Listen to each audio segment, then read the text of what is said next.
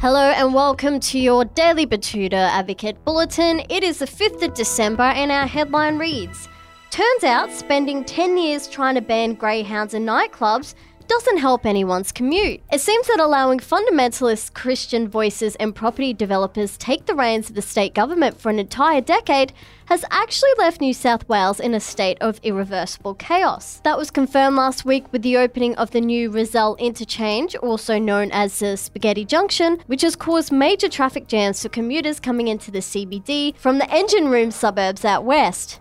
But it's not just the invisible Westies that are suffering.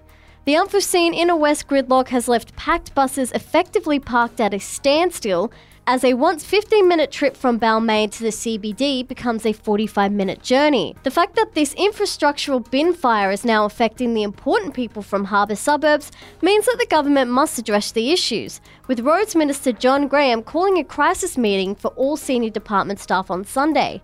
While government officials search valiantly for ways to shift the blame to actual citizens who can't read road signs, transport experts say the Rozelle gridlock is a forever problem because of fundamental design flaws that have resulted in a system that is funneling too many people into a road that is too small.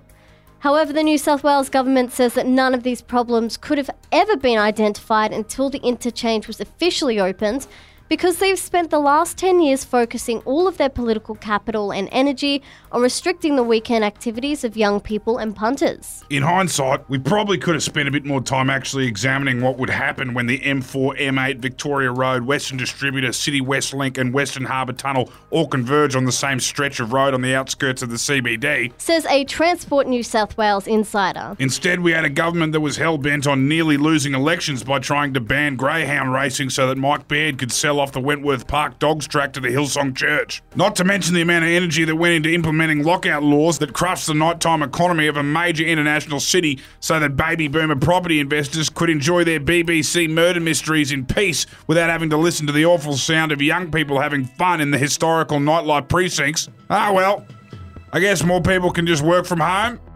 Anyway, that's what's making news for today. See you later.